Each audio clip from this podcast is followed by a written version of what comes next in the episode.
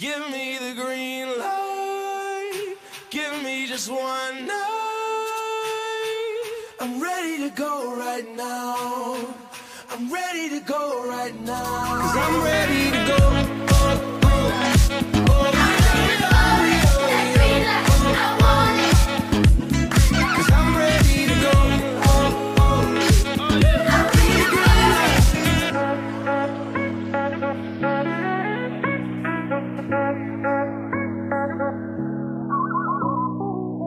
Welcome, everybody, to episode 63 of the Green Light Podcast. We are joined by none other than Tyson Wheeler, the legend, the man, the myth.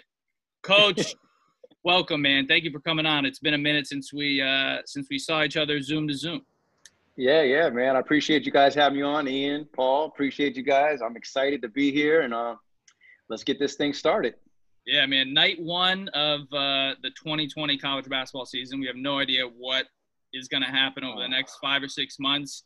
We're going to get into it, but before all that stuff, for the people that may not be aware of your background, your story, your journey, um, want to give you the opportunity to to let people know uh, your basketball journey. All right. Well, you know, I grew up in southeastern Connecticut. I went to New London High School. You know, CT. CT guy, New England guy. Um, went to a, a small high school in New London, Connecticut. Same high school as Kris Dunn. Um, so that's where I started my journey, man. Grew up there in a, in a small town. Very good situation for me growing up there because it was a like a competitive uh, city. You know, if you didn't bring your game, you you couldn't make it. So you know that right there gave my edge um, to get to where I needed to be. Uh, so I went to New England High School, graduated there, and I had to make a decision on what college I wanted to go to, and I chose University of Rhode Island. I thought it was the best fit for me, um, the way I played. I love the coaching staff with Al Skinner, um, Bill Coen, and Tim O'Shea. Great group of guys. Ed Cooley came on on my junior year, so you know I was fortunate to have him as well. He was like the Dobo at the time. Um, so that's why I, started my I would career. love to see Cooley in a Dobo role. oh boy, he was my strength and conditioning guy. So Oh. that is tell you right there. That's when he was really big, big, strong awesome. muscle guy. Um, you know, I had my career there uh, with Rhode Island. We started off with a young team, seven freshmen, uh, and we had to grow. We had to learn how to play together and how to learn how to win. Uh, so I thought it was a great situation for me. I wasn't highly recruited out of New London High School. Not a lot of schools were after me. My high school coach's philosophy was if you're good enough, they'll find you. There was no YouTube. There was there was no TikTok, anything like that. So I couldn't make any highlight films. Um, if I wanted to be seen, I had to be lucky. Um, you know, I played for a small AAU program called the New London Hoopsters. Um, we traveled traveled New England, New York, New Jersey, and, and you know we played you know the Gauchos, um, Long Island Panthers, what they were called back then, and BABC were the main teams, and so that's where I got my exposure. Wow, the new the new Yeah. London Hoopsters. They didn't really get creative in the name, that's for sure. No, not at all. Keep it simple. Keep it simple. Um, all right, so URI. I know, I know you explained why you went there, but what were the other schools that were recruiting you? So I, I took an official visit to Long Beach State. Um, Opposite. Hartford was, re- yeah, Hartford was recruiting me. Western Michigan, Jacksonville, um, Fairfield. So it wasn't a big, big group All of over the schools. place. Yeah, all over the place. So, but I played in a tournament in Providence. It was a, called the Cage Classic, Converse Cage Classic, and I played really well against Steve Steve Wojciechowski. And, and when, after that tournament, Providence got in the picture and UConn got in the picture. So I, I went up to talk to uh, Coach Calhoun, and he explained the situation to me. Like, if Donyell Marshall decided to go to the NBA and Brian Fair is going to transfer, he'll have a scholarship for me. And so I was like, you know, I'm a Connecticut guy. I always wanted to play, you know, at UConn. So I was like, yeah, this is a great opportunity, but I didn't want to take a chance, you know. And Al, Al Skinner really, uh, really made me aware, like Tyson, you better take the scholarship, or you ain't going. You ain't. I'm not gonna let nobody else uh, take it, but you need to take the scholarship, or uh, you know, go to UConn and sit the bench. So I, I think I made the right choice. I think so too. Yeah. And then obviously, I know Paul puts together, but on looking at your background, your bio, not many people can say they're good enough to be on an all-century team. And you think you rank first in assists, second in steals, second on the all-time scoring list. Did you ever envision that career when you're going in, obviously under-recruited guy? Hey, I'm, I'm going to prove them wrong. I'm going to be Hall of Famer, all-century. What what what was that process like, and when did you realize how much of an impact you could make on that program? Well, to be honest, I just wanted to go somewhere I could possibly play. Um, I was on the fringe of a D1 player. Um, a lot of schools, like I said, didn't recruit me. And Al Skinner gave me a, a great opportunity. He said, Tyson, I'm going to give you a chance to play. You got to earn your minutes. And I had to go against a kid named Sean Colson every single day, who uh, was a kid from Philly who played with Cuttino Mobley in high school at MCI, Maine Central Institute. And he was a he was a bad boy. He could really hoop, and he used to bust me up every single day in practice. And I was like, man, maybe I made the wrong choice. I'm not going to play a lot here. Sean is too good. Um, but that just instilled me working harder, knowing that I had to compete every single day. It wasn't going to be easy. And, and fortunately, Coach Skinner gave me the start nod. He believed in me and the young team to run a team. And I and I think the first big game I played was against Providence, and I had 16 points. And I was like, wow, maybe I'm good enough to play in Division One and can make an impact. You know, so that game right there really gave me the confidence to, to continue to, to you know to flourish. I'm, I'm happy your confidence came against PC because we're going to ask you the real question in the podcast in a little bit, but we're going to let you we're going to let you breathe on it. Um, all right, so you so your freshman year, you guys finished seven and twenty. Seven and twenty. So talk about going from seven and twenty to yep. you and Cuttino leading them. Your I think it was your senior year you went to the Elite Eight, right? Senior year, yep, yep. I mean, talk about that because honestly, if you were right now, you and Cuttino would have transferred. Exactly, exactly. Oh, they would have recruited over us. yeah, you guys committed, and then boom, four years later, you're in the Elite Eight. Like, how how crazy of like a mental shift in four years is that? That's nuts. Uh, it was crazy. So the situation was, again, we had seven freshmen come in. We didn't know how to win. We were a bunch of under recruited kids who were all hungry. Um, and Coach Skinner gave us a chance to, you know, play through the bruises, bumps and bruises. You know, the Atlantic 10 was no joke. UMass was number one in the country. We played against Arizona. We played against Providence. So we had to take our bumpers and bruises as freshmen. The crazy thing about it is we lost 11 games by five points or less. Ooh. 11. So, you know, we just didn't understand how to win and didn't know how to win. So it was all a learning experience for us. And, and the really big turning point for us was when my sophomore year came and we got um, Antonio Reynolds Dean and yep. Preston Murphy. You know, those two guys really changed our program. Um, we needed some size up front. Um, and Antonio, he's a shot blocker, rebounder, another under recruited guy, and Preston Murphy coming from Michigan, who was an unbelievable shooter. When he came on his visit, I don't think he missed one shot in all the pickups we played. So, you know, him him coming off the bench, backing me up, and Antonio starting and coming in, and he was a rookie of the year, really changed our program. When we went to the NIT, and it was because of those guys. Uh, Cuttino, our sophomore year, didn't play. He broke his wrist in preseason. So, so it was it was tough for us. But again, with those two added pieces and Chad Thomas, a JUCO kid, we really competed at a high level and learned how to win. So it, it was a big change. Odom, Lamar Odom was supposed to be part of that class too, Rigid, correct? No, my senior year he came senior in. My senior year, yeah. Senior, senior year he, he came in. And then that is that one is he got obviously you put a lot of talented guys you already spoke about. Is that one where you this is a guy, hey, this could take us over the top. If he if he was eligible, is that something that is going to separate you? Is that something you look back on like, man, if, if we had this right away, this could have been that extra piece to get us past Elite Eight and, and to a final four, I mean? I, I definitely, I think so. I think we had enough pieces. We had Luther Clay, um, who was a McDonald's All American and a top 15 player in the country who transferred from Purdue. Another kid that wasn't wanted and had to play with a chip on his shoulder. He was another big piece for us with Antonio and him um, and Preston and Cuttino. I, and Josh King, who's six eight shooting guard who transferred from a school out in California. Another again, another person, another team that didn't want him. Um, so we built a good, good core group of guys that were hungry. You know what I mean? Um, and if Lamar played with us, it would have been a totally different story. Uh, with him, you know, six eleven at the three, with me, Cuttino one and two, Antonio and Luther, it, it would have been it would have been tough. And and you know, you talk about um, being able to play with together with a team. Um, I don't think we would have missed a beat with Lamar because he was so unselfish. You know, you know, playing with the Lakers and the Clippers, he was so unselfish. I think he could have been like a 25 point scorer, but he was so giving and wanted to play with a team that he would have fit in perfect with our team. Um, so it would really helped. He transferred from UNLV and could have played the second semester, but he decided not to. He wanted to go to a league and like play the whole year and go to the league.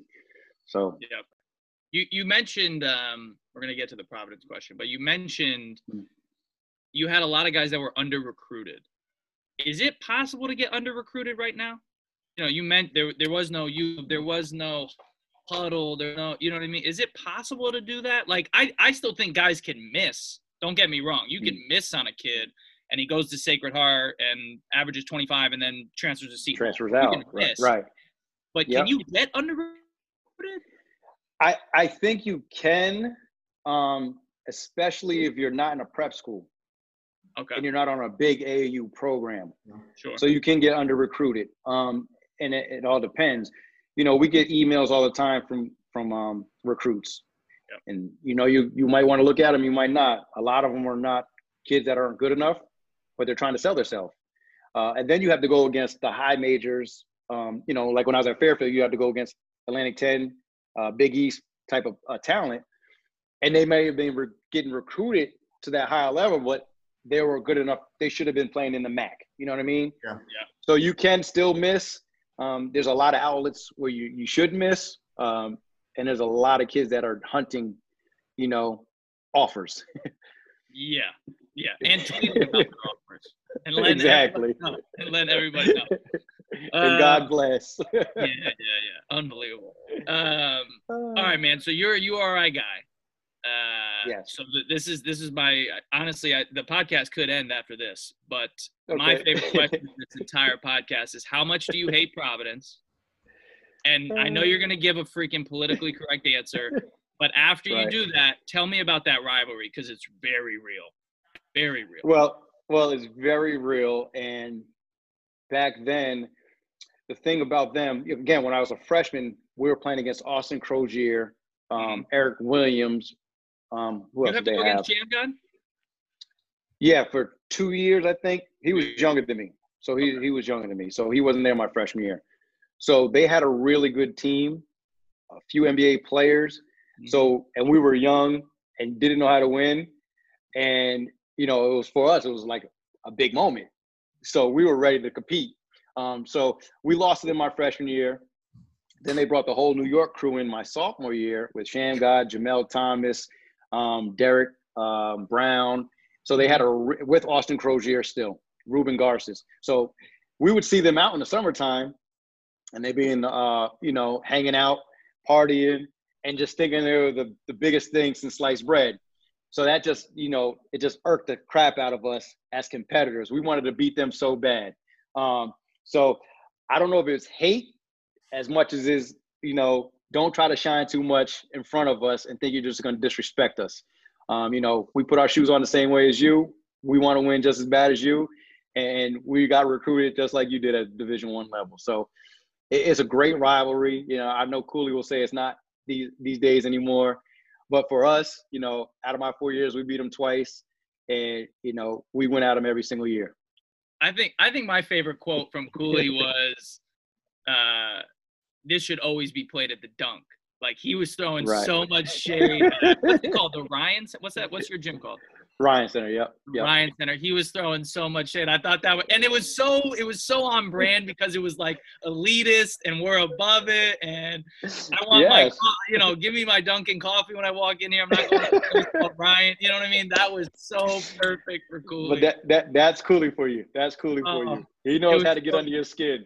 So spot on. And then um Hurley, yeah, it was Hurley when we were there, right? I think I think it was Cooley versus Hurley the first. Right? I think I think Yeah, yeah, that's yeah, yeah, yeah. was- He he played he played. I mean, Hurley maybe three years, three or four years, maybe. I want to say. yeah, he was there for a minute. But I'm just trying. I can't remember who was before Hurley, the coach. Um, Baron. Yeah, you're. Oh Uh, yeah, yeah, yeah. That's right. That's right. Jim Baron, Hurley took Jim over Baron, him. yep. But but Cooley and Hurley got into yelling matches in the Oh, middle all of the the, game. time. In the middle of the game. Like I used to go to the games. yo, So, I it's remember hilarious. thinking like, like I haven't seen this guy yell at any coach, and those two guys are just. I mean, they're Can we doing. reignite that this year? Now, like now with oh. UConn back in the day, like back oh, in you can believe it. Best believe it. It's gonna Yeah. happen. without a doubt. And I know, I know behind the scenes they probably like each other, and, and I know they respect each other. But they're both cut from the same cloth, and they're competitive as shit, and they're just gonna they're gonna go after each other. So it was, Exactly. it was That's- unbelievable. That's kind of a perfect transition because I, I obviously after Rhode Island, you know, you had, you had a long career playing professionally and playing overseas. What made you then want want to get into coaching? What I- obviously you were around a ton of obviously incredible bright coaches that have had a lot of success. Was that Right. was there a, a fire lit in you that hey I know once I'm done playing I'm going to coach or what what was that transition like for you that that, that got you into coaching? To be honest, I never thought I would coach. I never thought about it. Um, I never really wanted to coach. I thought I'd be playing basketball till I was like 40 something, and I'd just go off and retire. Um, so when I was about 30, 31, I tore my Achilles and I didn't recover um, quite as well as I thought I would and be at the level that I was playing at. So I had to retire a couple years after that. I wasn't getting the same type of jobs. And so, you know, and Tony Reynolds Dean, my college teammate and roommate, he was about to go to Northeastern as an assistant coach. He was a Dobo at Fairfield, where Ed Cooley was. And he's like, Tyson, you can't play anymore. I got a job for you. I'm gonna tell Coach Cooley to hire you. Coach Cooley's gonna come to your house and, and convince you to come to Fairfield. So Cooley came to my oh, house. Oh, oh, oh, hard pause. What was what was the pitch in the living room for him to convince you to probably pay you thirty thousand dollars? thousand dollars exactly. I had some benefits, I think. Yeah, I had some benefits. Yeah, the He benefit was I'll pay, I'll pay you to run summer camp. exactly. and I did all the work. So Yeah. um, he said, Tyson, you're not getting paid no more. You're washed up. Take this take this effing job and come to Fairfield. He said, You gotta take care of your family. And my wife was pregnant at the time. So I was like, dang, maybe I could still play, but I'm not getting the same type of money. He's like, Man, listen, you're coming to Fairfield. And so I, I took the job. He, I mean, it was spot on. Lunch would happen. We do our little speeches. Some coach, we, you know, you would have to convince some coach to come in and talk to all the kids. And when Cooley Yep. did it, he would crush you on some shot that happened at URI. I don't remember the story, but it was Yeah. every summer, every week. You'd be like, and then Tyson was there in the corner. And what happened? Shoot an air ball and just crushed you. What, what was Uh, that? What was that game? I think he was talking either that game. Um, I'm trying to think if it was uh, Purdue. Oh, You know, we lost to Purdue was. Yeah. my junior year, or it could have been my three foul shots to, to go to the Final Four against Stanford. It was, You know, it was Any of those two the moments. foul shots. It was definitely the foul it shots. the foul Killing me. shots. I know. Killing the brothers. Didn't matter. I had 22 and 10. Yeah, double double life, man. All right, so you get you get your um. How long were you at Fairfield? Uh, 10 years. Wow. Ten years, and you survived Two with, two with, two with Cooley and eight with uh, Sydney Johnson. Eight with Syd. Okay, yeah, I couldn't Yep. remember if you survived two or three different coaches because that's a Yep. that's a um, special feat to do that. Um, Yeah. All right, let's let's get into to nowadays coaching in college basketball because literally Mm-hmm. it's changed. It almost it almost completely changes every five years. It feels like, and with social media, it's a completely different beast. The NIL stuff is going to flip everything on its head. Oh, What are Yep. some of the what are some of the biggest challenges coaching today's college basketball player? Well, first of all, they they all want to be the man right away, and if they're not, they're going to make a change. So that's really tough. Um, you know, kids change prep schools, high schools, AAU programs, like nothing. They, they, Yep. they, it's hard for them to go through adversity. So that's one of the most hardest things for me to try to coach a kid that can't handle adversity and runs away from it. Um, but also, you know, I can coach X's and O's. I can teach a kid how to read the game, skill development. One of my biggest challenges I, I found, um, you know, coaching at Fairfield and now at UMass is the mental toughness of the game and the competitive nature from the kids. You know, being a former player and being in the trenches and, and, and figuring a way out to win. Uh, and you, you might not always win, but you're always there to fight. Um, trying to teach these kids how to be mentally tough in the moment is one of my biggest challenges, I think, um, and then compete. You know, some some some nights you're like, oh, you got to play harder, you got to go harder. What are we doing? You, you're trying to win this game. You got to give you everything. So I think that's one of the biggest challenges for me as an assistant coach. I actually, uh, Ian, I know you want to. Um, I, we want to get into the UMass stuff, but I wanted to follow up here too. Like, I actually think a Mm-hmm. lot of that is the problem is in the youth basketball space and in the high school space, right? Like you mentioned it, people, ch- kids change AAU teams at the at the quickest. I mean, after a tournament. I mean, I've seen Yes. literally switch jerseys. A kid, uh, literally, freaking Riverside, like change jerseys in a tournament. at, at all the- sorts of skill level. I, were- I grew Yes, up- at all at all levels. That's the issue. At the top one percent, at part of me is like, I get it because literally the only thing on your mind is like, I'm going to college for free. I'm trying to go to the NBA. I get, I kind of get that part of it.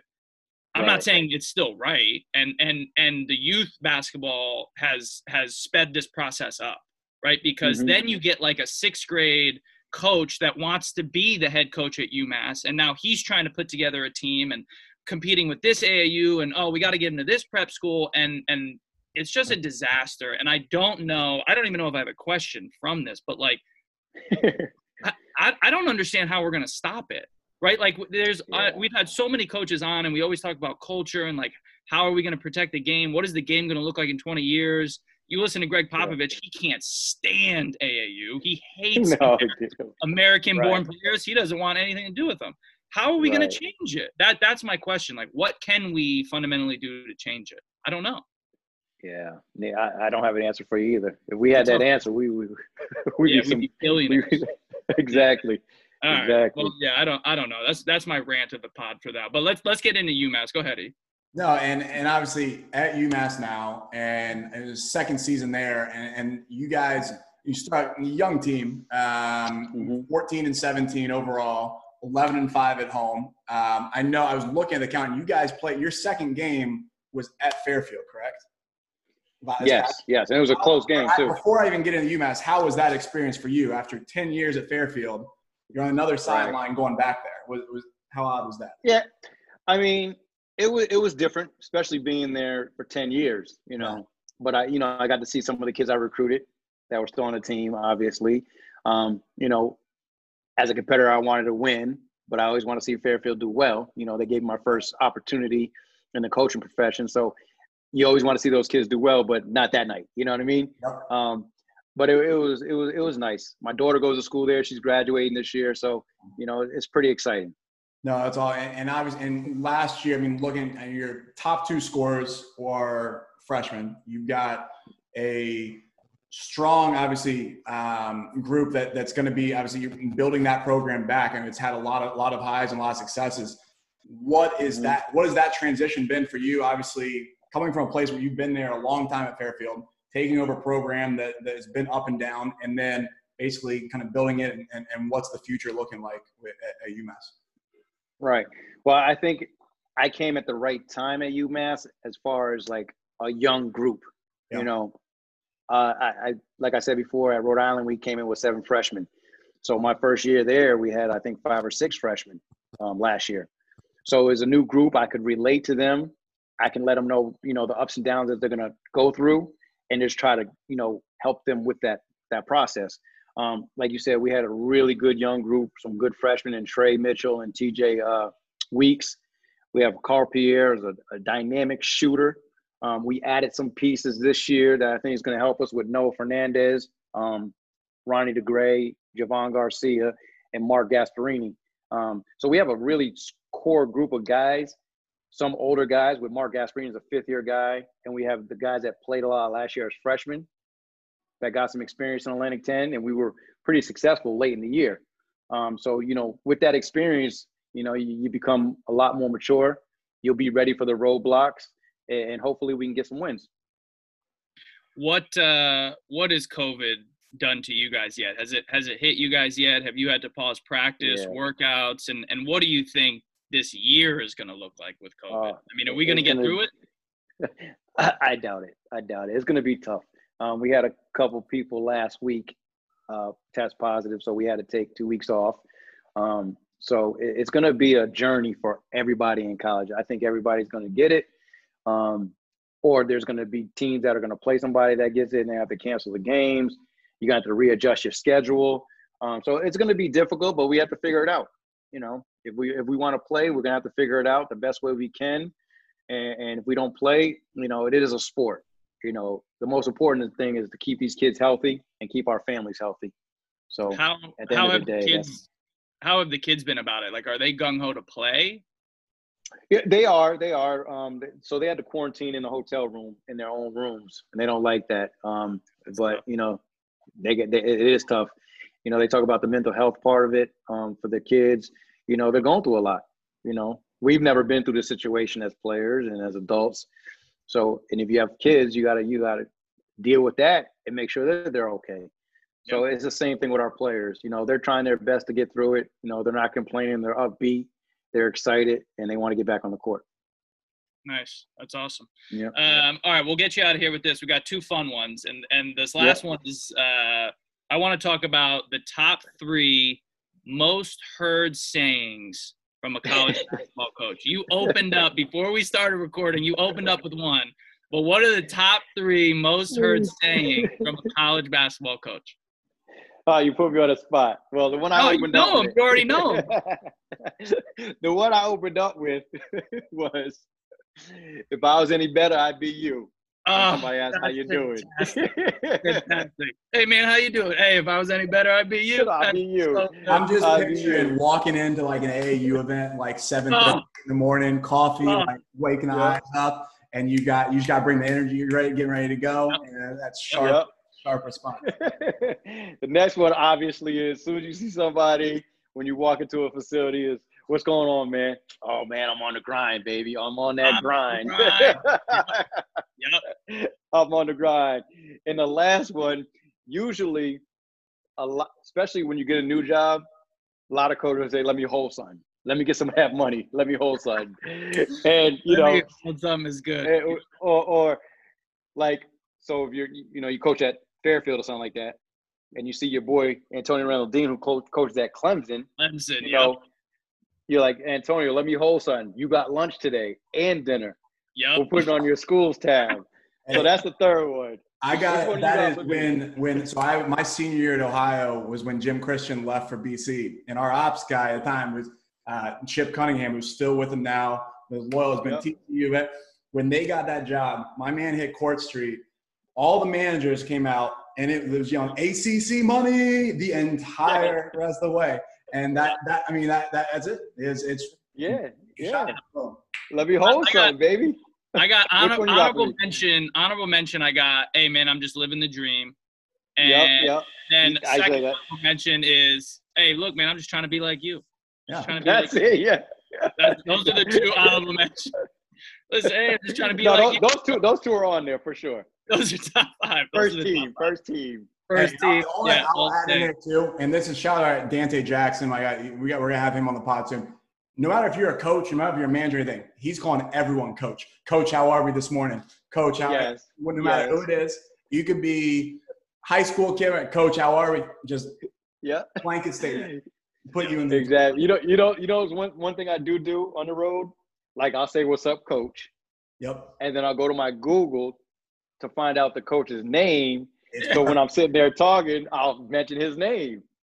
I'm terrible with names. That's a good one. That's a good one.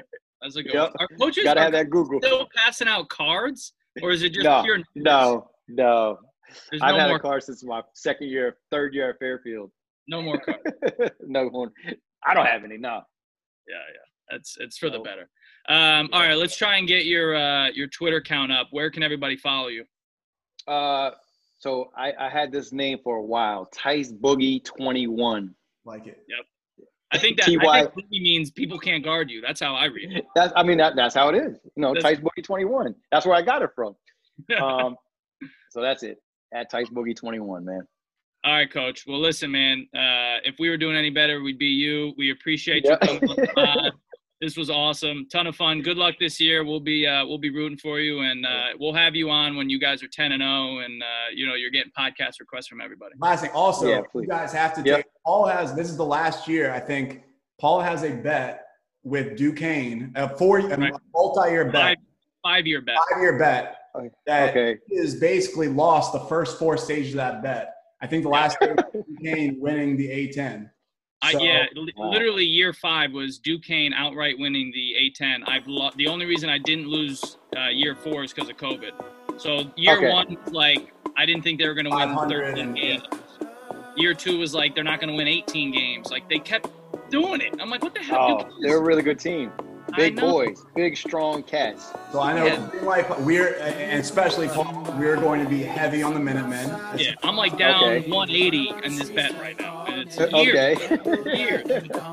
Unbelievable. Stop betting, man. Stop. Yeah. Against NCAA rules.